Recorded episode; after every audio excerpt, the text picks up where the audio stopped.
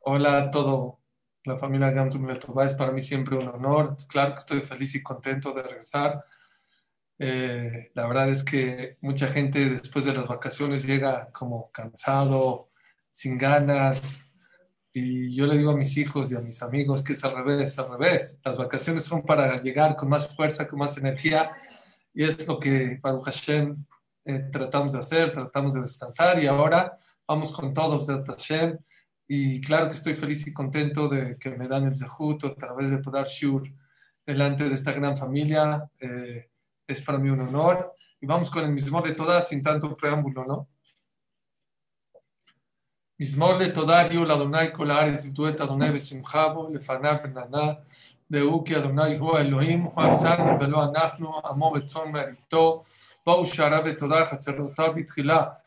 Odulo Barehu Shemo, Kitov Adonai Leolam Hasto, Beator Vador Emunato.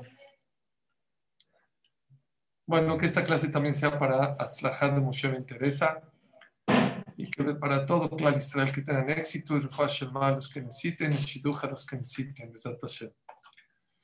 Estamos ya en Parashat Bo. Parashat Bo es una parashat en la cual eh, es la culminación de la salida del pueblo de Israel la parasha de la semana pasada hubieron siete makot en Baerá. Y ahorita, en esta parasha Bo, ¿cómo se escribe Bo? Bet Aleph. Bet Aleph suma tres. Bet 2, Aleph 1, 3. Para que se recuerden que en Parashat Baerá hay siete makot y en Parashat Bo las últimas tres makot, que son eh, Joshech, Harbe y Makat Bechorot. ¿sí? Son las últimas tres, perdón, Harbe, Joshech, Makat Bechorot. Las últimas tres plagas. Hay una pregunta que muchos jajemim hacen, que seguramente ustedes se han formulado o han hecho o han pensado. ¿Que acaso Dios necesita de 10 plagas para acabar con el faraón y con los egipcios? ¿Saben que este proceso duró casi un año? Un año necesita Dios para destronar al faraón? ¿Para qué Dios necesitó Tam, Akinim, sangre, ranas, piojos, animales? Ya, fácil, rápido. COVID, sin vacuna, sin nada. COVID, falta de respiración y se acabó y acaba con todos en un día, o en una hora, o a lo mejor en un minuto un ataque al corazón fulminante y se acabó. ¿Qué necesidad de Dios de acabar con el faraón y con todo Egipto por medio de plagas, meses, casi un año? ¿Cuál es? ¿Cuál es el motivo? ¿Cuál es la razón? Escuchen bien. Como siempre les he dicho y se los diré, la Torah no es un cuentito. La Torah te viene a enseñar cómo vivir. ¿Y saben por qué Dios escogió las diez plagas?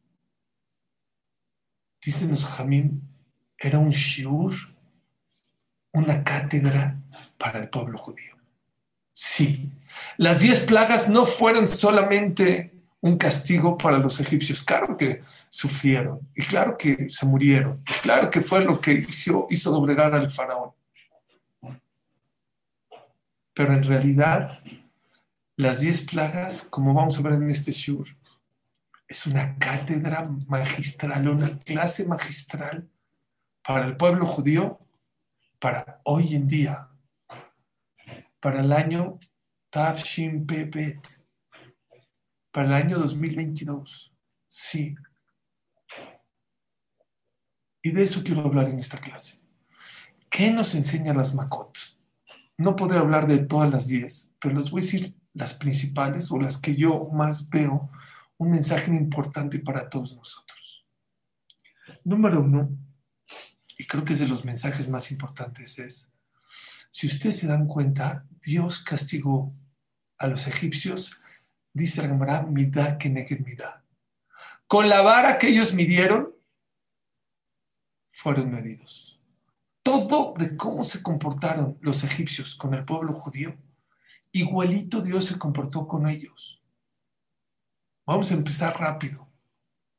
Dam. ¿Por qué Dios le mandó Dam al pueblo, a, los egipcios? Número uno, ¿por qué? Porque ¿a dónde echaban a nuestros bebés? Hay unidades que echaron 300 mil bebés al agua. Sí, es verdad. Hay una opinión que dice que rebotaron y se fueron del otro lado y los malajim los cuidaban hasta que crecieron. Pero hay otra opinión que murieron 300 mil bebés en el agua, en el río Nilo. Hay otra opinión que no fueron 300, fueron 600 mil bebés. Y se los comieron los peces. ¿Qué dijo Dios?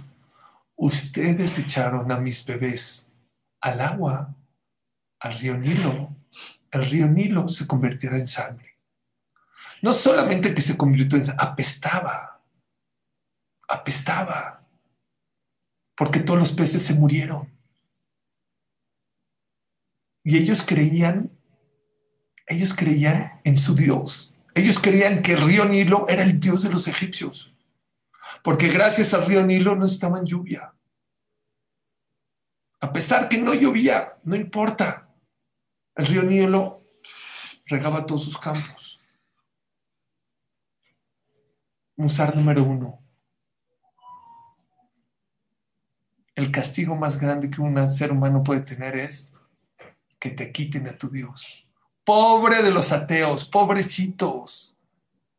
Qué difícil vida deben de tener saber que viven en un mundo sin un Dios, sin un piloto tengo un amigo que trabaja en Google, es uno de los grandes directores de Google, de Estados Unidos a América Latina. Y lo llamaron a San Francisco y estuvo unos años, hasta antes de la pandemia estuvo en San Francisco. Y allí dentro de Google, no es una oficina de un edificio, son cinco kilómetros de oficinas. ¿Y saben cómo se transportan? Me dijo él, en coches sin choferes. Son cinco kilómetros, no es big deal. No son Teslas, pero son coches que se manejan solos. Me dijo, Suri, ¿no sabes qué miedo subirte a ese coche? Si subirte a un coche sin chofer da miedo, imagínate un avión que te digan, ¿saben qué? Una vez yo me subí a un avión y gracias a Dios, gracias a Dios que acabando el vuelo me dijeron que el que era el piloto no era un hombre, era una mujer. Bueno, como que no es su expertise. Pero imagínate que dicen, no, todo subir al avión, se maneja solo. Híjole, qué difícil. Qué difícil vivir en un mundo sin saber que hay un Dios. Fue la macar, fue la plaga más grande para mí que le pueden dar a los egipcios. ¿Tu Dios? ¿El que tú crees? ¿El río Nilo? Se hizo sangre, apesta. Me mandaron un video, seguramente ustedes lo vieron en las noticias. Los hindús en India, hace un par de meses, hubo un pico muy grande y murió muchísima gente de COVID. Trajeron tractores para agarrar sus ídolos y tirarlos a la basura. Tractores, yo vi tractores tirando los ídolos y diciendo los hindús, creíamos en ustedes, no nos salvaron, no sirvió de nada. Y al revés, no existe una bendición más grande en la vida que saber que hay un Dios. Es lo más importante. Lo más importante en esta vida y la veraja más grande que puedes tener es que existe un Dios que te quiere, que te dirige, que sabe lo que te está pasando. Tengo un amigo, Yehudi, no creía en Dios, no creía y se fue de Akshara a Israel. De esos muchachos que caen al cote el viernes la noche y lo rescatan y Shabbat, hizo Teshua. Dijo Suri, yo no creía en Dios. Yo no creía en Dios. El día que el Rosh Yeshiva o el Jajam de mi Yeshiva me demostró, porque le discutí, que existía Dios, escuchen lo que me dijo. No podía dormir toda la noche de la emoción. que hay un Dios.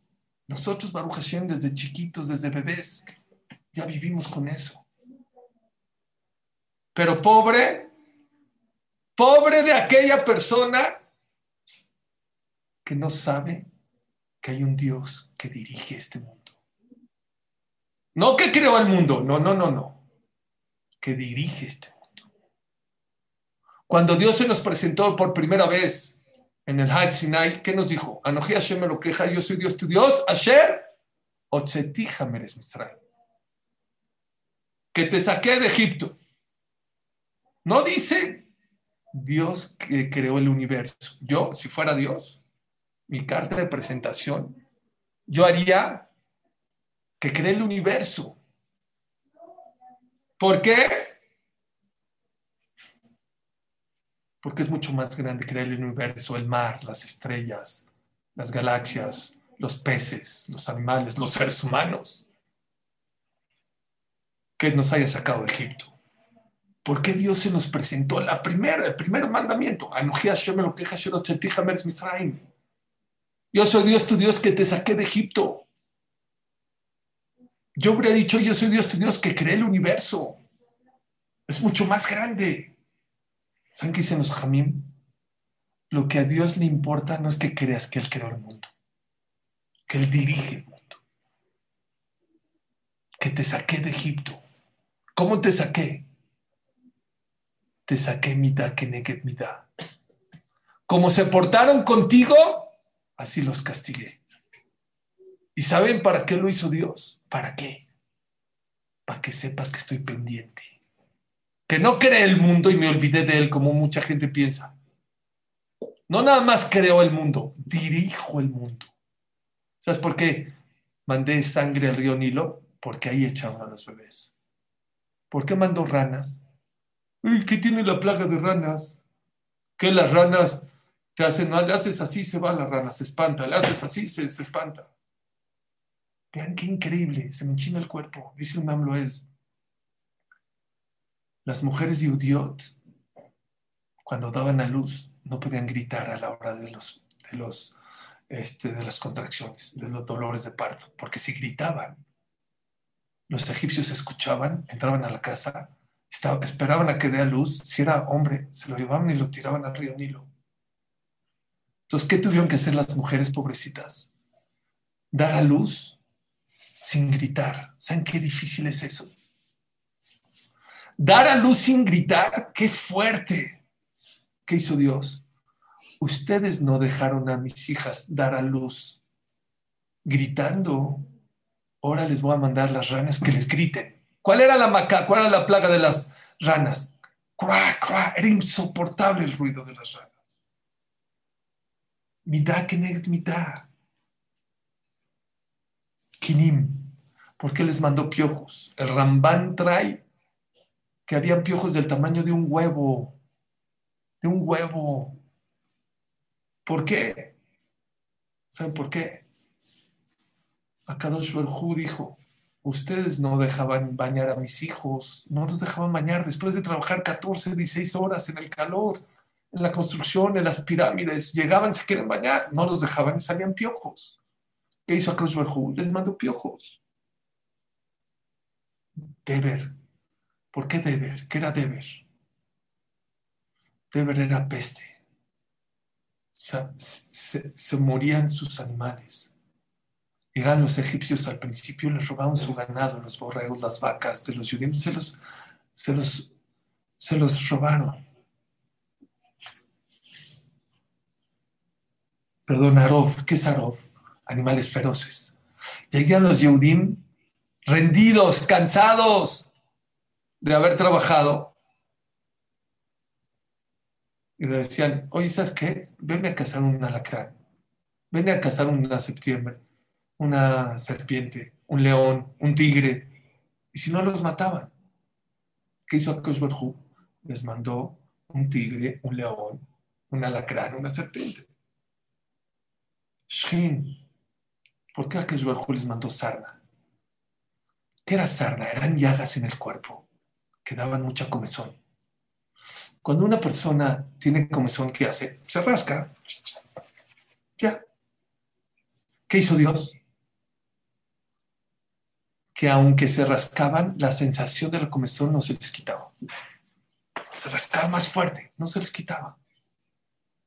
Increíble. Pero algo tan sencillo como una comezón es muy molesto.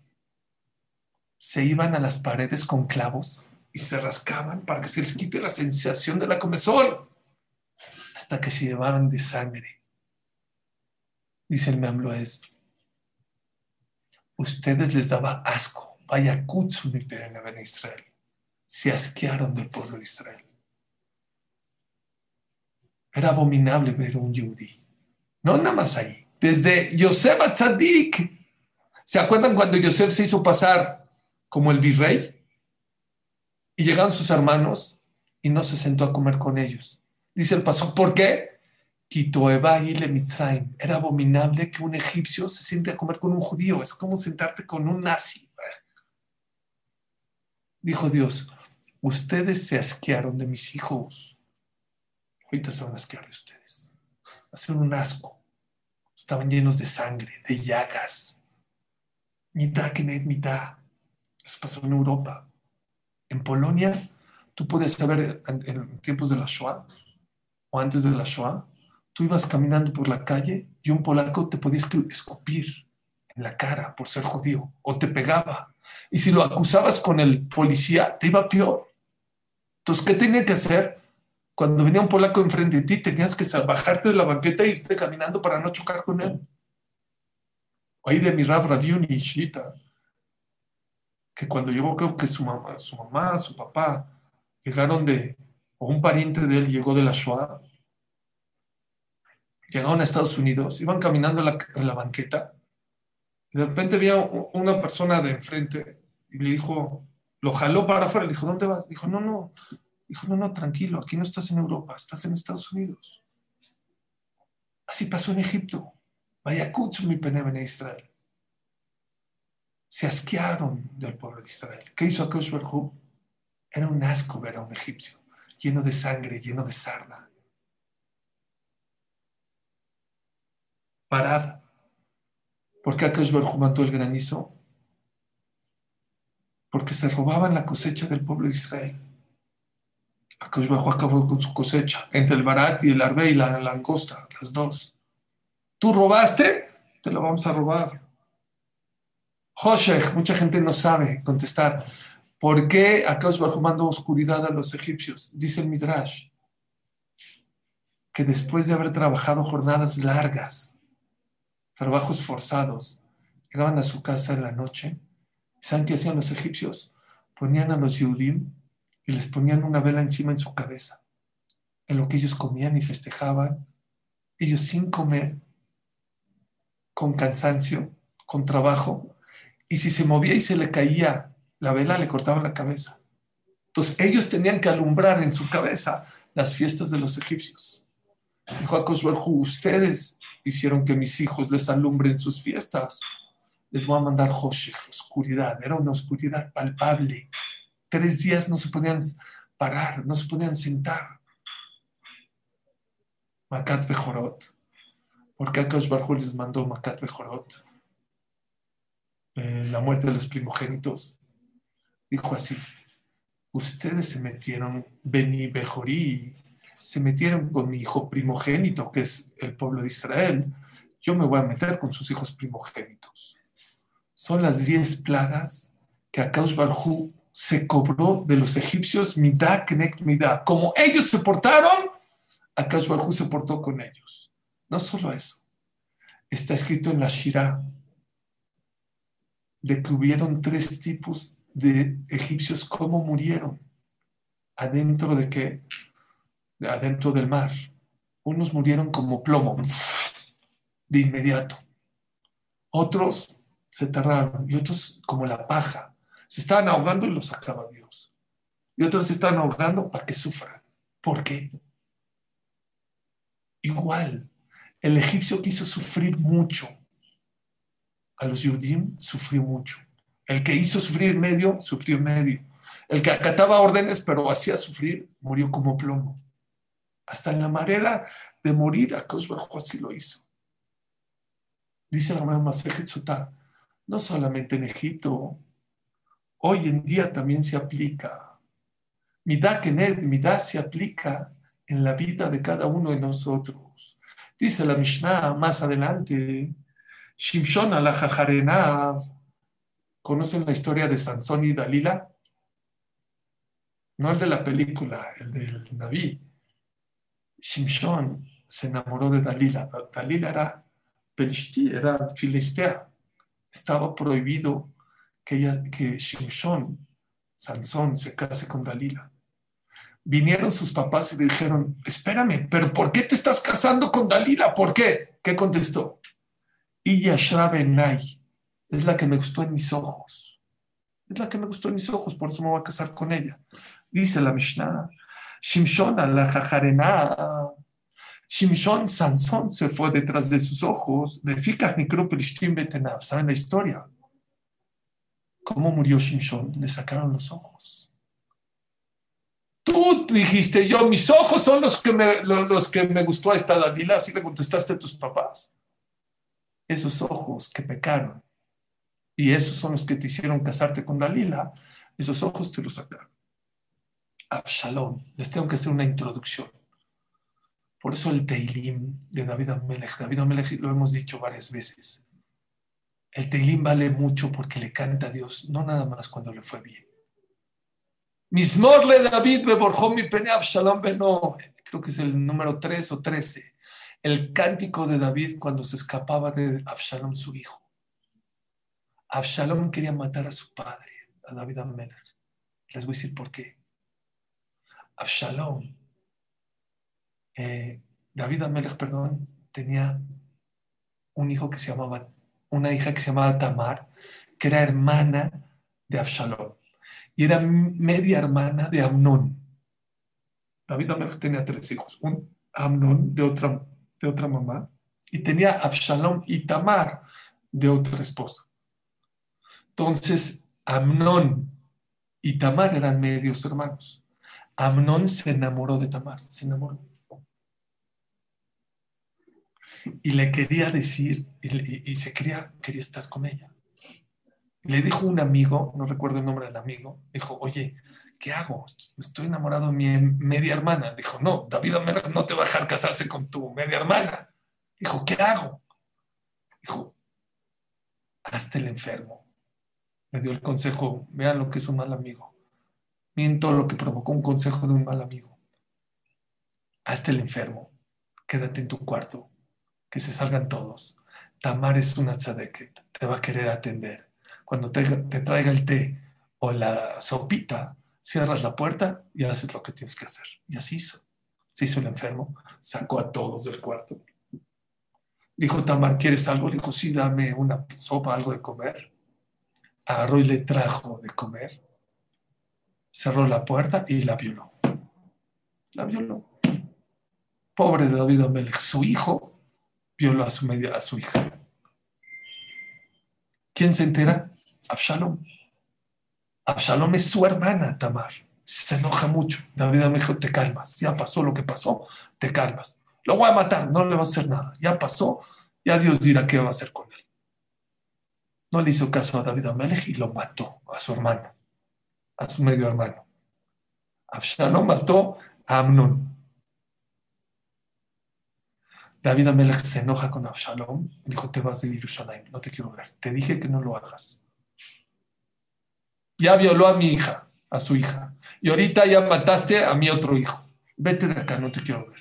Absalom dijo, tienes razón, papá, pero si me voy, ¿con quién voy a estudiar? Fírmame aquí que me puedo llevar a dos jamim del Betín para que me enseñen Torah donde me vaya. Está bien, le firmó, tiene razón. Con esa firma iba con dos y los convencía y se llevó con ellos. Del Betín se llevó 250 jajamim grandes a su ciudad y los convenció a los 250 a rebelarse con quién? Contra David Amelech. Él y 250 del Betín estaban en contra de David Amelech. Joab en Ceruyá, que era el, jefe de guerra de David Amelech, dijo, hay que matarlo a Absalom. ¿Por qué? Absalom se está revelando a su papá, pero es el rey, el que se revela con el rey hay que matarlo. Y así fue, lo empezó a perseguir, lo fue buscando hasta que lo casó. Lo empezó a perseguir y ¿qué pasó? Iba en el caballo corriendo, corriendo, corriendo, corriendo. Absalom tenía un pelo hermoso, muy bonito. Y siempre presumía con él. Mi pelo, eh, dicen que era muy especial su pelo. Era chino. Iba pasando por abajo de una rama, se le enredó el pelo en la rama. Llegó este Joab y le clavó tres tres estacas en el corazón y así murió. Dice la Gemara, Absalom Searo. Absalom presumió, fue soberbio con su qué, con su cabello, le fica Searo. Por eso que fue colgado de su, así murió, así lo, así lo atraparon, increíble, mitad que net, mitad. Tú te crees mucho de qué, con tu pelo, pues con eso fuiste atrapado. ¿Y cómo lo mataron? Tres estacas. ¿Por qué tres estacas? En el corazón. Se robó el corazón de su papá, lo engañó a su papá, el corazón de Betín y el corazón de Clan Israel. Pero no vean, dicen Suri vino muy agresivo esta vez. No, tranquilas. Dice la cámara, no nada más para mal, para bien también aquella persona que hace cosas buenas, a Bajú le pega mira que mira. Miriam esperó a su, a su, a su hermano Moshe 45 minutos, 45 minutos lo esperó para ver qué iba a pasar cuando estaba en la canastita en el, en el Yamsuf. 45 minutos, después de 80 años, cuando le dio lepra, ¿qué hizo Dios? Dios le pagó a Miriam. Todo el pueblo de Israel la esperó siete días. ¿Por qué? Porque hace 80 años ella esperó a su hermano. Yosef, ¿quién enterró a Jacob vino? ¿Quién se ocupó de él? El más grande de los hermanos, en grandeza. ¿Quién era el más grande de todos? Yosef. No en edad, en Gdulá. Yosef. ¿Quién se ocupó de los huesos de, Yosef? El más grande de Israel, Moshe Rabbeinu, dice la Mishnah. Midá, Kenet, Midá. Tú que eras el más grande, ¿te ocupaste de qué? Del cuerpo de Jacob vino. ¿Quién se va a ocupar de tus huesos, Yosef? El más grande de Israel. ¿Quién fue el más grande de Israel? Moshe Rabbenu. Moshe se ocupó del cuerpo de, los huesos de qué? De Yosef Atzadik. ¿Y quién se ocupó de Moshe Rabbenu? Dice la Gemara para enseñarte, para mal y para bien. Mitad, que neget mitad. Como tú te portas, Akadosh Baruj se porta contigo. Para bien y no para bien, está escrito. Una persona, pregunta el Sefer Hasidim, el al HaKadosh, ¿por qué Akadosh Baruj se comporta así con nosotros? ¿Por qué mira que intimidad? ¿Por qué con la vara que tú mides serás medido? ¿Por qué? ¿Cuál es la razón?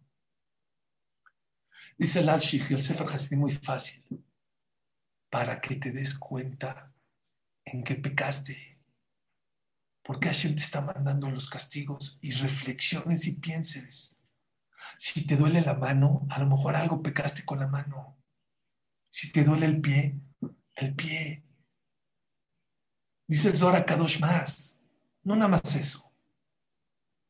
Cuando una persona sabe con qué pecó, no es suficiente hacer teshuva.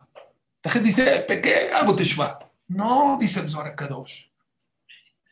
Cuando una persona peca con la mano, por ejemplo, hizo Teshuvah. Teshuvah y Hashem te perdonó, pero tu mano espiritualmente está lisiada. Hasta que no hagas una mitzvah con la mano, no se recupera. Y si pecaste con el pie, pues con el pie. Y si pecaste con la cabeza, pues con la cabeza.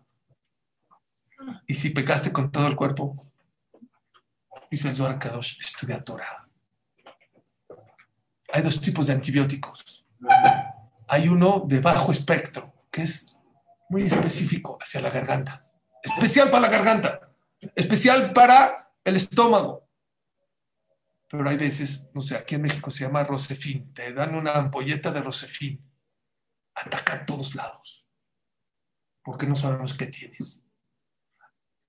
Eso es, ahorita cambiamos a medicina. Ahora vamos a cambiar a balística los cazadores, los que, cazan, no los que se cazan, sino los que cazan animales, ¿con qué, que vieron en las yo veía en las caricaturas cómo cazan con escopetas, no con pistolas. ¿Por qué? Porque si tú vas a cazar con pistolas no vas a cazar más que un resfriado, porque es muy difícil pegarle al animal cuando se mueve, al venado, al, elefante, a lo que sea, o al, ave. Cuando es escopeta, cuando tú disparas, se expande y le pega todo. Eso es Torah, dice el Zohar Kadosh. ¿Me entendieron? La Torah es como un antibiótico de amplio espectro, le pega todo. Por eso el Zohar Kadosh, por eso dice, si una persona pecó con todo el cuerpo, ¿qué, qué haga? Estudia Torah. Vas a curar a todo tu cuerpo. Y por eso Yetzer hará. Baruch Hashem somos casi 400 personas acá. Pero hay más de 4.000 que hacen Gesed. Hay más de 10.000 que se ponen en tefilim. El Yetzer va a dejar que mucha gente haga muchas mitzvot, pero una cosa no va a dejar, Torah. Porque Torah es la mejor medicina. Y eso el Yetzer no lo quiere. Pero que sepan, es bueno saber con qué pecaste para poder arreglarlo. Para hacerte shubá de lo que hiciste y para poder arreglarlo. Pero una de las lecciones más grandes de las Makot, ¿saben qué es? Que aprendas a que Dios no creó el mundo, dirige el mundo. Y como tú te portas, el Al-Shikh el, el Sefer Hasid dice, ¿para qué quiero saber? Para arreglar lo que pecaste. Yo digo otra cosa, no lo vi escrito, pero es obvio. ¿Sabes para qué Dios te paga o te castiga? Midá que mi da Con la vara que tú me deseas medidas, para que sepas que Dios no creó el mundo, dirige el mundo. Le interesa lo que haces. Eso te tiene que llenar de alegría. Que Dios se fija en ti, le dije a mis hijos ahorita en las vacaciones, si Dios te contesta, fuimos al mar, ¿cuánto tus ojos pueden ver del mar? Cuando estás metido en el mar, ¿cuánto puedes del mar? 10 kilómetros de profundo y 10 de... ¿Cuánta agua ves? ¿Cuánta? ¿Cuántos millones de millones de litros ves? ¿Cuántos millones de peces hay, de arrecifes? En lo que tus ojos alcanzan a ver, no es ni siquiera una gota del mar. Falta el Pacífico, el Atlántico, falta el Mediterráneo, y todo lo hizo Dios. Les dije a mis hijos, si Dios te contesta una tefila, una en 120 años, ya. Porque no eres ni un granito de arena. Eso es lo que Dios quiere de nosotros. Que sabe, que sepas que le interesas. Que aunque eres un granito, imagínense que ahorita uno vaya a la playa, agarre un granito de arena, uno. Oye, granito, ¿cómo te fue? ¿Te tocó el sol? Eh, granito de arena. No somos ni un granito de arena en este universo, ni uno, ni, medio. Midá Kenet, Midá te enseña que le interesas, que aunque seas un granito o medio o un décimo de granito de arena, eres importante para Dios. Y te lo demuestra con actos. Sabe lo que te está pasando, sabe lo que te ocurre, te paga como tú te portas. Por favor, escuchen este. A mí me estremeció mucho. Lo leí, el artículo de la persona que le pasó. Una señora, una pareja, 10 años, 10 años sin, hijos. Muy fuerte, es algo muy fuerte. Como siempre les digo, no son 10 años, son 10 años por 12. Porque cada mes que te das cuenta que no, que no está embarazada tu esposa es algo fuerte. Y fue con doctores, ya saben, todos los doctores los doctores, tres doctores le dijeron, no, le mandaron los estudios, no podrás tener hijos. Ya. Estaba muy mal, muy amargada, muy, muy triste. Le dijo a su vecina, ¿me acompañas? Ella vivía en Israel. ¿Me acompañas a Jerusalén con Rav Shlomo Zalman, a Shar a la colonia Shar Dijo, me quiero desahogar. Por lo menos me quiero desahogar con un tzadik de Jerusalén. Dijo, te acompaño. Llegaron en el taxi, los llevó. Es más, según yo, lo, leí rápido, pero según yo, ni le dijo con quién. Le dijo al taxi, estoy muy angustiada, llévame con un tzadik de Jerusalén. ¿Conoces? Le dijo, sí. Lo llevó con Rav Shlomo Zalman. Rav Shlomo Zalman fue un gadol muy grande. Tuve el de conocerlo. Murió hace unos 20 años. Está fuerte, pero nadie se puede salir hasta que acabe el MASE. Nadie. Él y yo, si no dejen salir a nadie, no sé si se puede. Le tocó la puerta, le abre Rav Zalman, cara de ángel, dijo, ¿en qué, les puedo, ¿en qué te puedo ayudar? Lo vio y empezó a llorar, a llorar, a llorar, a llorar. Dijo, ¿qué, ¿por qué lloras? Dijo que 10 años casada, no tiene hijos, y ya le dijeron los doctores que no va a tener hijos.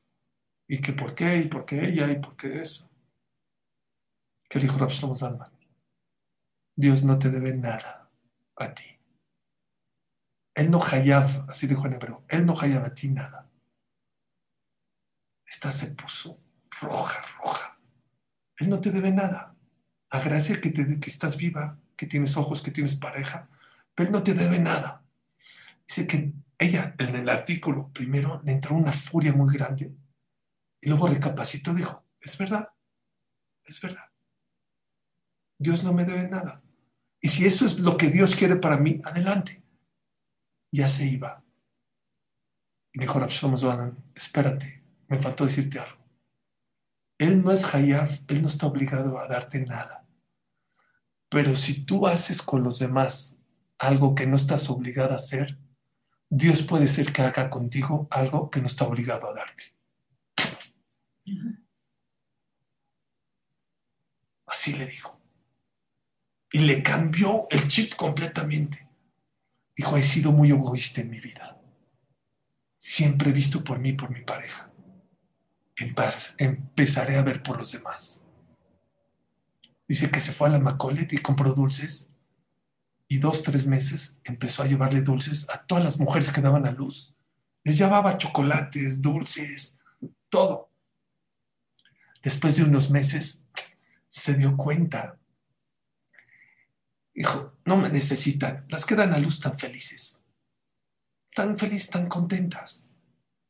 Hombre o mujer, tan felices. Me voy a subir al piso 7. ¿Saben que era el piso 7 del hospital? La gente enferma de cáncer. Barminan. Y empezó a llevarle dulces y chocolates a los enfermos de cáncer, cama por cama, pero eso sí, les pedía braja a cada uno. Dame braja. Y todos con alegría los bendicían. Al año tuvo un bebé. Se cumplió lo que le dijo Rav Shlomo Zalman. Akash Barhu paga mida kenet mida. Akash Barhu no hayaf para ti nada. Pero si tú haces cosas con los demás que tú tampoco estás obligado, Tú puedes estar en tu casa. Tú no tienes por qué estar en el hospital, y menos en el piso 7. Y dijo que no porque Dios le mandó un bebé dejó de hacer lo que no estaba obligado a hacer. Lo hizo con más alegría y con más ganas. Llegó a dar media tonelada de dulces al mes a la gente enferma. Media tonelada. Dijo, no de mi dinero, juntaba dinero y Dios después de un año me regaló unas gemelas. Dijo, este año acabo de casar a mi primer hijo mejor, con mucha alegría. Pero dice, acaba el artículo, cuando tú haces cosas que no estás obligado a hacer. Akash Barhu también hace cosas que no estás, que no está obligado a hacer contigo. Rabotai, mucha gente dice, ya, el COVID, ya, ya, Boreolam, ya quítalo, ya cábalo, ya queremos un cambio drástico, ya, tres vacunas, cuatro vacunas, ya, ¿cuándo va a acabar esto? dijo un de Leikud. Hay veces, si quieres un cambio drástico de Dios hacia ti en tu vida, a lo mejor es momento que tú hagas un cambio drástico en tu vida. ¿Quieres cosas diferentes en tu vida? A lo mejor tú tienes que hacer cosas diferentes en tu vida. Ya basta de un poquito, ¿eh? Un poquito ya. A lo mejor ya es momento de cada quien, cada quien sabe en dónde, de hacer un cambio importante en tu vida. ¿Qué es un cambio importante de Dios? Dios es mitad Kenet mitad. Eso es Yetziat Mitzrayim. Esa es de las enseñanzas más importantes que, la, que Hashem nos quiere. Por eso Hashem no mató a los egipcios, ¡pum! Tuvo un infarto. Porque nos quiso enseñar cómo tú te portas con los demás. Hashem se porta contigo. Como tú te portas en esta vida, Dios se porta contigo. Llegó una persona que venía a estudiar, rezar todos los días, dejó de venir. Increíble. 15 años, 16 años venía a la clase, venía a estudiar. Y un día, no sé, me lo encontré en el elevador, justo de la yeshiva. Hola, ¿qué hay?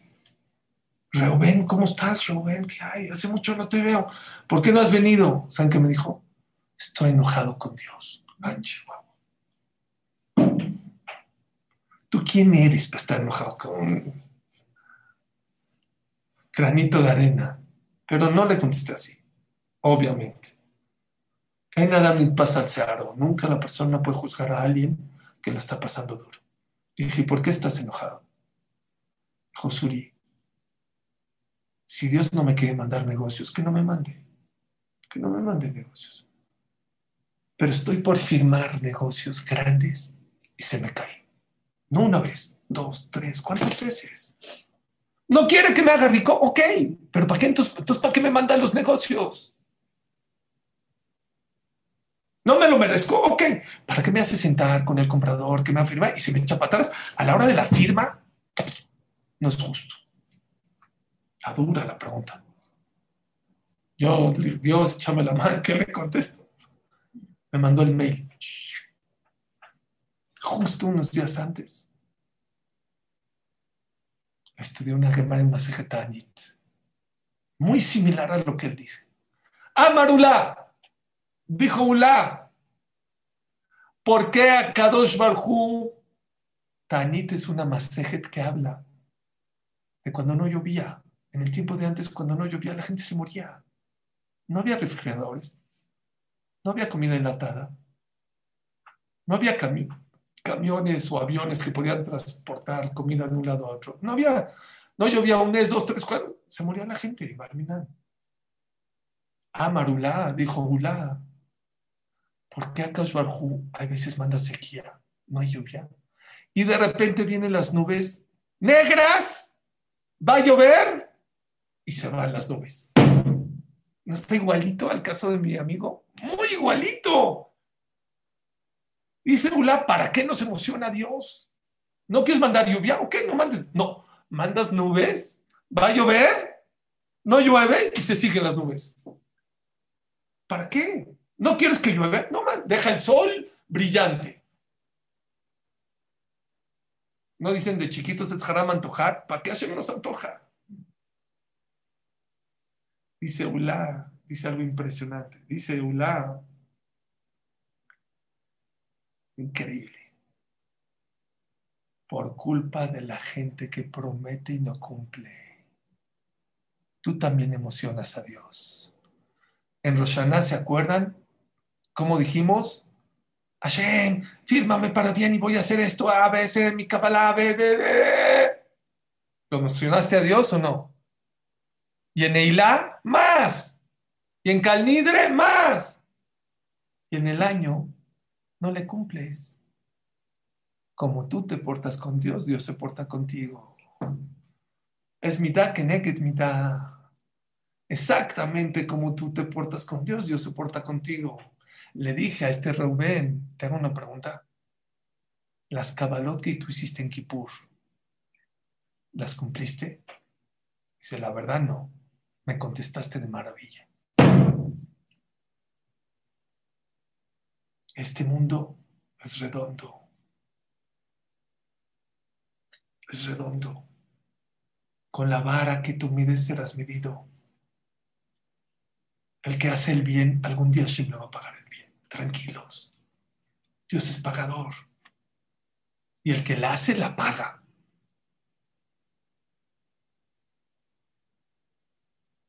El que hace, la paga. Les digo una casa, no, me quiero meter en política ni nada. Hubo un escándalo muy grande en Israel. Una persona muy famosa que hizo cosas indebidas. Muy famoso. Y hay muchísimas noticias para acá y para acá. Yo les voy a decir un consejo que me quedé. Que hay que decirle a los niños. A los niños hay que decirle, si no quieres que se enteren, no lo hagas. No lo hagas. Porque algún día se van a enterar. No importa quién seas. Famoso, poderoso, no importa. El que la hace, la paga. Y no en el otro mundo, en este mundo. Y el que la hace la bien, también Hashem le paga en este mundo. Mira, Kenneth, mira. El problema es que estamos en zona de confort, en que queremos vacilar a Dios. Sí, ya voy a hacer esto, ya voy a comer kasher, ya voy a hacer esto, esto, nada más para que me firmen para bien. Y luego te olvidas de Dios. Entonces Dios te puede, Dios qué puede hacer? Dios te puede hacer lo mismo, te emociona, te pone negocios, te manda nubes, y luego no te cierra. Mucha gente le puede pasar, salgo con este shidduch que se va a cerrar y no se cierra. ¿Por qué? Checa. Checa. A lo mejor tú eres con Dios, no cumples lo que le dices a Dios.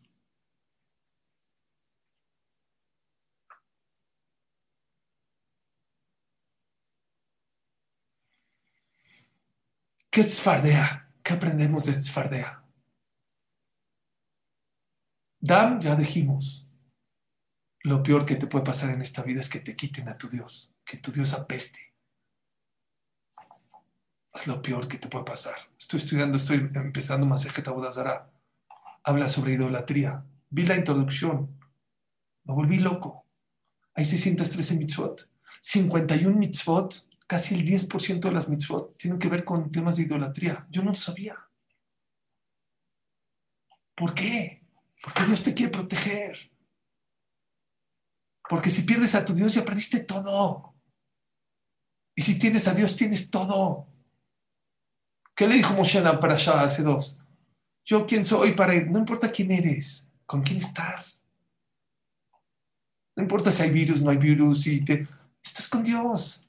Ya. Eso es pitajón. Es lo que dijo David Amelech. Gan kelech begetzalmavet lo irará. Que atay madi. Qué tranquilidad es saber que hay un Dios que dirige el mundo, que te quiere, que te ama. Oh, qué tranquilidad, qué miedo subirse a un coche, a un avión, a una vida sin saber que hay Dios. Qué miedo. De terror, pobrecitos de los ateos. Pobrecitos de los agnósticos, pobrecitos. Ashrenu matov Bienaventurados nosotros, el pueblo judío, desde, desde que amamantamos, sabemos que, que, hay que decir Baruch Hashem, Shema Israel. Son las primeras frases que decimos, Shema Israel, Shema ¿Qué nos enseñan las ranas?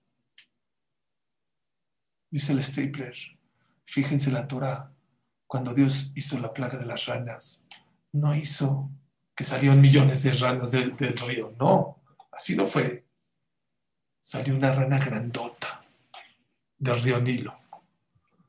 ¿Para qué? Para avergonzar a qué? Al río Nilo. era su Dios, ¿no? Era su Dios.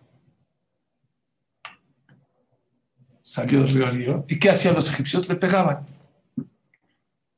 Dice el Midrash, cada vez que le pegabas a la rana, se hacía doble. Lo volvías a pagar 4, 8, 10, 12, 14 y así se hicieron millones. Pero no el stapler. ¿Y para qué le pegas? ¿Para qué le pegas? Si ves que si le pegas se hace doble y luego 4 y luego 8, pues no le pegues. Para enseñarnos al pueblo judío que el que está enojado así actúa, hace cosas en contra de su beneficio. Vas a perder, no importa. Pero me voy a descargar mira. Voy a descargar, pero vas a perder a tu pareja, vas a perder a tus hijos, vas a perder a tu socio o vas a perder a tu cliente. No importa. Yo voy a gritar. Mi papá, la Shalom, me contó que una vez fueron a, a Orlando. Yo no estaba. A ver a Mickey. ¿Se acuerdan de las Handicam? Bueno, hay gente joven aquí que no sabe qué es la Handicam. Antes no habían celulares y menos para grabar. Habían unas cámaras de video, primero eran unas grandototas. Y luego llegó una Handicam de Sony. Me acuerdo que primero venían dos, tres mil dólares. Y luego ya, así, esas, y así grababas. Y la pareja con la que viajaban mis papás y sus hijos llevaba una Handicam. Handicam se llama. Y llegó la hija de siete años y le dijo a su papá, papi, ¿me prestas la Handicam para grabar a Mickey Mouse? No, no, esto no se toca. Es, como si ahorita tu celular número 13, iPhone 13, viene tu hijo de 6 años, no, mi celular no me lo toques.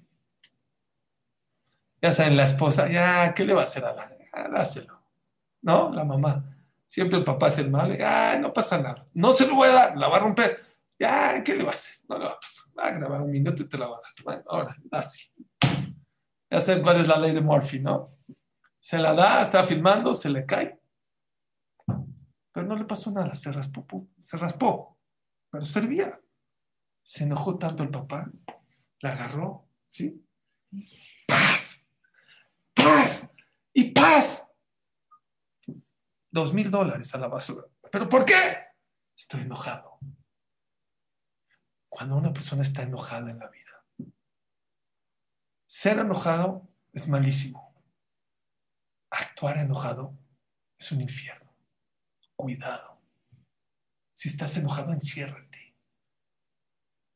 No actúes y no hables. Porque el día que hables enojado, será un discurso que nunca te vas a olvidar, ni tú, ni lo que te escuchan. Nunca. El consejo Shalom Bay número uno es nunca le reclames a tu pareja enojado. Nunca. Porque es con coraje, es con enojo. ¿Y saben qué es? Es una aspirina. El que actúa enojado, pongan atención, está profundo lo que se lo voy a decir. El que actúa enojado y es impulsivo, descarga su ira y se siente bien ahorita pero le trae muchos problemas después. Eres de muy corta visión porque nada más te importa el momento. Pero espérame, las consecuencias no me importan. Voy a tener que comprar otra handicam, me va a costar mil dólares. Ojalá y todo el problema sea la handicam. Hay gente que pierde a su pareja. ¿Por qué? Porque actúas enojado, porque hablas enojado. Eso pasó con las ranas. Se invadió todo Egipto de ranas. ¿Por qué? porque la gente actuaba con enojo. Cuando uno actúa, una persona actúa con enojo, no funciona. Ya es tarde. Voy a saltar rápido a Barat. El granizo, se lo voy a decir de memoria, porque ya no hay tiempo. El granizo está escrito en el granizo que le pegó al lino y a la cebada. Lo destruyó. ¿Por qué? Dice Rashi, porque ya estaba crecidito, ya estaba duro. Duro con duro, lo rompió. Pegó el granizo, lo rompió. Pero dice el pasuk en la Torah. Agitabe akusemet, lo nuku ki afilotena. Eran tipos de trigo los trigos no se rompieron. ¿Por qué? Que afilotena, dice Rashi. ¿Qué es afilot? Es un lenguaje raro, no sé, creo que no se encuentra fácil en la Torah. Afilot eran flexibles, eran fáciles, estaban, no estaban duros todavía, porque tardaban en crecer. Cuando cayó la plaga del granizo, todavía no estaban maduros, entonces no estaban duros. Entonces, por lo tanto, le pegó y no los rompió. Estaban este, frágiles. Dice Rashi, en nombre del Midrash, ¿por qué dice afilot? Afilot. Le hubiera dicho raj, blanditos, flexibles. Afilot, eso trae el nombre del Midrash. Peleploim. maravilla de maravillas, milagro de milagro, que el trigo no lo rompió. Y vi que preguntan, ¿qué tiene de maravilla? Pues ya dijo la Torah. El lino y la cebada, como ya estaba duro, le pegó el, granizo, lo rompió. Pero el, el y el kusemet, el trigo que estaba blandito, que estaba frágil, pues le pegó, pues no lo rompió porque estaba frágil. Escuchen esto, si me lo agarran les va a encantar. Yo tengo otra pregunta. Espérame, ¿qué me importa si está duro o estaba blandito? El Pasuk dice claramente que el granizo venía con fuego, era fuego con granizo. Entonces, si está duro blandito, no importa, lo quema. Entonces, ¿por qué el trigo no le pasó nada? Otra vez, las plagas no eran para castigar, era para enseñarnos. La persona que es dura se pega más en la vida. La persona que es frágil, que no es tan duro. Hay gente que es dura con su pareja. Hay gente que es duro con Dios. No, no te entiendo Dios, estoy enojado. Hay gente que es duro con los amigos. Hay gente que es duro con los clientes. El que es duro, Hashem es duro con él, Rabbi El Zaks, el nieto del Hafetz cuando vino a México, dijo, Alab Shalom, Leolami Adam Rachka lo eres. Sé flexible con la gente. No seas duro como el cedro. El cedro, viene un airecito, no lo mueve. Viene un huracán, lo rompe. El bambú, cuando viene un airecito, se agacha. Se va al aire, regresa. Viene un huracán, también se agacha. Se va el huracán, regresa a su lugar. Ese es Peleploim, es el milagro. Afilo que ya vino la plaga, afilo que ya venía el granizo y ya vino con fuego. Pero eres frágil, estás protegido. La Torah dice, una, un rico que le prestó a un pobre y el pobre no le ha pagado, no le ha pagado, no tiene para pagarle. No le puedes quitar su cobija de noche se la tienes que regresar. ¿Pero por qué? El que está mal es el pobre, no es el rico. No me ha pagado. Tienes razón, pero no puede ser duro. Tienes que ser flexible. Porque tú también no eres una perita en dulce con Dios. ¿Quieres que Dios sea mitad que net mitad? ¿Quieres que Dios sea flexible contigo? Tienes que ser flexible con los demás. Torah. Oye, pero no me pagó. Pero es su culpa, por eso me dio la garantía. Sí, quédate con la garantía, no tienes razón. En la noche se la das porque necesita esa cobija para dormir. No se la puedes quitar. ahí se aprende que el Yehudi tiene que ser flexible. Y el que es flexible en la vida está protegido, está cuidado. Hashem lo cuida, Hashem lo protege. Y eso es Peleploim. Y eso es maravilla de maravillas. No quiero alargar. Es lo que dijo Rav es lo que dijo Rav Steinman ¿Qué dijo Rav? ¿Qué dijo Rav Fui joven, fui grande, vivió más de 104 años. Rav también, gadolador. Velo Raiti. No vi una persona que se dio en la vida y perdió. Ganó. El que agacha la cabeza gana en la vida. Es lo que nos enseñó la gita, el trigo. El trigo se salvó no porque no era duro, porque era flexible. No se quemó, ¿por qué? Porque el que es flexible, Dios lo protege aunque haya virus, aunque haya COVID. Y hasta el COVID, se lo protege. ¿Por qué? Porque es flexible. Es una cátedra, las Makot. Es una cátedra. Es una cátedra de cómo comportarse en esta vida. Al soberbio Hashem lo baja. ¿Sabes por qué tienes que ser flexible? ¿Sabes por qué tienes que ser? Porque tú, Dios da muchas vueltas en esta vida. Ten cuidado. Ahorita estás acá y mañana estás abajo. Tú no sabes. El mundo es redondo. Es la rueda de la fortuna. Esa es la gita. Peleploim que se salvó. Maravilla de, maravillas. Bueno, pues Hashem, nos da el zehut de aprender de estas makot. estos grandes mensajes, esta gran clase, esta cátedra tan grande de Boreolam, y tratar de no nada más ver lo negativo, lo pesativo. Si tú quieres un cambio drástico en tu vida, haz un cambio drástico. Porque Dios es mida, que mida. Si quieres que Dios te haga cosas que no te está obligado a hacerte, haz cosas con tus amigos que no estás obligado a hacer. Que Hashem los bendiga, los cuida, los protege. Gracias a todos, la verdad los extrañé muchísimo. Que Hashem los cuide y los proteja. Larga vida a todos y que Hashem y podamos llevar cada uno este gran mensaje de que de las Makot. Muchas gracias a todos. Espectacular, como siempre. Ya ven, familia Gamsum Letoal, es un buen descanso. Vean cómo llegó Jajam Suri y vean lo que es no tener a Hamsuri un lunes y perderte un lunes a filo por vacaciones, cuánto uno deja de aprender, cuánto uno deja de gozar de las enseñanzas y los conceptos tan profundos. Una clase espectacular, espectacular, cómo se puede aprender de cada Macá y Macá. Increíble, increíble, increíble. Dice aquí la gente, me escribe, dice, Jajam, no sé si hay como usted, usted es un genio, qué clase tan impresionante muchas gracias. Y por mí sigo un poco más. Apenas son las 12 y 10 en Argentina y queremos seguir escuchándolo. Dice, gracias a Hamsuri por tan hermosa clase. Como siempre, escucharlo usted es una satisfacción muy grande.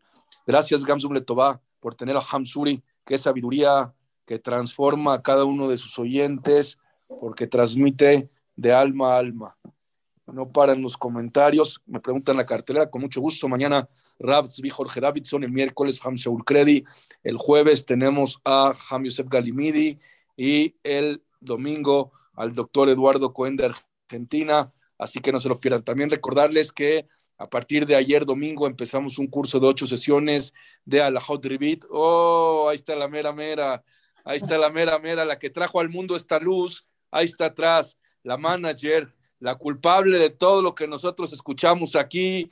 Ahí está en, cámara y en pantalla. Señora Judy, la felicito. Qué bonito por ser admiradora de Gamsum Letová, porque usted no nomás está cuando habla Suri, usted está cada, que cada día está con nosotros.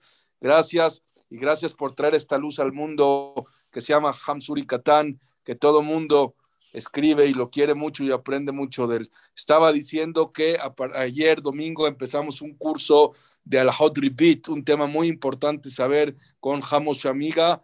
Lo vamos a hacer por seis o siete domingos, de siete a ocho de la noche, hora de México, y después la clase de Gam Zoom Letová. Así que no se lo pierdan, va a ser algo muy grande. Me siguen escribiendo acá, Jajam Suri, estupenda la reflexión de lo que se promete en Kippur y no se cumpla. Eh, a la larga trae consecuencias. Pueden leer las frases que quedaron de Hamsur y Katán con mucho gusto. Son tres, gracias a nuestra querida socia. Dice, las diez plagas que nos enseñan que Hashem, ay, ay, ay, se me fueron. Las diez plagas nos enseñan que Hashem dirige el mundo en cada momento. Tú vive tranquilo, Hamsur y Katán. Y la otra, pobre de aquel que vive pensando que no hay quien maneja el mundo porque vive a la deriva, Jajam Suri Katán. Preciosas enseñanzas, reflexiones que cambian la vida. Jajam Suri, espectacular. Que Hashem te bendiga siempre. Buenas noches por excelente Shiur Jajam Suri Katán. Que a Kadosh Barujú le bendiga siempre. Gran luz y sabiduría para todas las naciones. Así escriben de todos lados. Adelante, Ham Yossi Mizrahi, querido.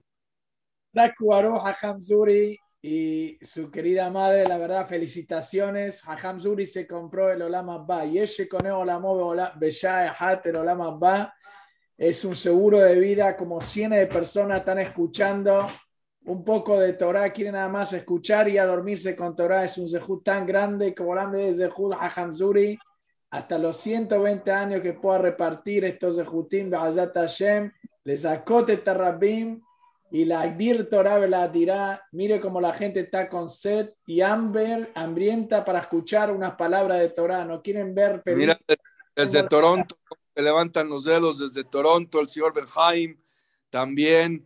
Eh, eh, Daniel, no se olvide Elías Jajam Daniel, que está todas las noches, todos los días, un y La señora Dina Murciano Ventolila, 4 de la mañana en Ceuta y te está escuchando. Increíble. Gigi, 12 de la noche en Chile y mira, quiere otra hora. está como si nada, apenas está empezando a cenar. Mira nada más qué bonita la gente. Como...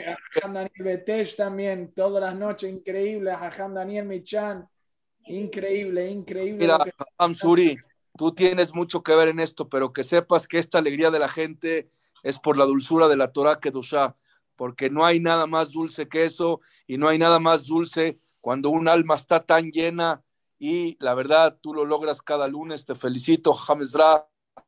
Volvimos a números antiguos, casi 400 personas el día de hoy. Te felicito.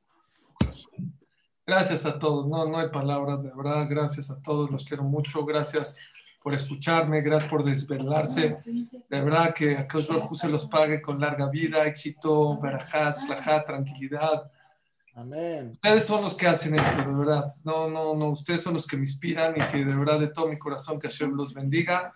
Y aquí están las dos grandes mujeres, mi querida. ¿Qué opina señora Judy? Que, diga algo. Que diga algo la señora Judy. ¿Qué opina? A ver, ¿qué, qué opinas? ¿Qué opina, señora Judy? No nada más haya papachos y abrazos. Diga algo. Yo no sé si está bien lo que digo, pero, pero fue una bendición la pandemia. Tú sabes qué es que miles y cientos de personas estén escuchando Torah noche tras noche. Si no hubiera pandemia, ¿cuándo hubiéramos podido tener esto, este tesoro? Porque es un tesoro grandísimo, tanto como Suri como todos los jajamín que han hablado, que nos han transmitido día a día, Torah, Embuná, Jinú, todo, todo lo tenemos. ¿Cuándo lo hubiéramos tenido si no hay el, la pandemia? Hashem sabe por qué hace las cosas. Te bendigo a ti y al Jajam por esta labor tan maravillosa. No hay palabras. Todos los jajamín son maravillosos, hablan hermoso, desde mi hijo hasta todos los jajamín. Pero la labor del jajam Mizrahi y tuya, mi querido Eli, no hay palabras. Que Hashem los bendiga, que les dé esa fuerza, esa inteligencia, esa bondad que tienen para transmitir y la manera de agradecerle a nuestros jajamín. Qué bonito, cómo los motivan, cómo les dan ánimos para que ellos sigan. Claro que van a seguir con esa motivación que les dan tanto tú como el Hakam No hay, no, hay, no hay palabras para agradecerles. Que Hashem los bendiga, que los colme de muchas bendiciones. Gracias por darme la oportunidad. Mi querido Daniel, te amo, te adoro y gracias por estar en la clase de mí. Me preguntan acá cuándo habla usted, que cuándo da la clase usted, me preguntan acá. Pero ¿qué crees? Yo cobro. Soy mi chan. Soy mi chan, yo cobro. gracias. Bueno, le agradecemos. Gracias, gracias, Esa vale mucho. Behind Lemor. Y en backstage, ahí escondida, está también la esposa de Ham Suri, que es la que está al tanto de que Suri hable y todo. La señora Gina, la felicitamos también. ella quiere dar una clase. Ey. Acabó, con acabó. Gina, Qué bueno que te lo llevaste de viaje porque hoy habló mejor que cualquier otra, ¿eh? Síguelo haciendo más seguido, te felicito. ¿Eh? Que Hashem los bendiga, a todos. Don Daniel Michan, es un honor tenerlo todas las noches, como a todos los que están acá, la verdad, quisiéramos mencionar nombres, gente de Argentina, de Chile, de Brasil, de todos lados, desvelándose con Torah. Créanme, ustedes son los que están acercando la Geulá. Sigamos con este proyecto que se llama échale la mano a tu hermano y comprométanse a traer cinco o seis personas o a la clase de Gamsum Letová o que se añadan a la difusión, que escuchen Torah. Ya tenemos 200 nuevos desde que empezamos con este proyecto, gracias a ustedes. Tres, cuatro personas, a un amigo, a un tío, a un primo, hagan los que se añadan, les van a cambiar la vida a familias, a generaciones. Muchas gracias por estar esta hora con nosotros. Gracias, Ham Yossi, por su trabajo tan grande en la página que ha cambiado generaciones. Gracias a Ham Suri por eh, eh, estar cada lunes aquí y darnos energía y fuerza para toda la semana, como todos los Darshanim. Y gracias a todos, todos por escucharnos. Mañana nos vemos en una noche más de Kamsun Letová. Son duras las despedidas después de clases como estas, pero bueno, llegó a su fin. Jode stop para todos que tengan un mes lleno de bendiciones, de briut, de nahat, de aslahá, de refuash el mapa todo a Israel. Que Hashem los bendiga a todos y recuerden, esta línea sigue por ustedes, por la familia Kamsum Letová, que en cualquier día de semana tranquilamente hay 300, 400 personas oyendo Torah. Eso es algo nunca visto. Gracias, gracias Yossi, gracias a todos. Muy buenas noches. Mañana, repito, Ratzvi Davidson. El miércoles, Ham Shaul Credi. El jueves, Jajam Yosef Galimidi. Y el domingo, el doctor Eduardo Cohen desde Argentina. Así que muchas gracias. Gracias, Uri, una vez más.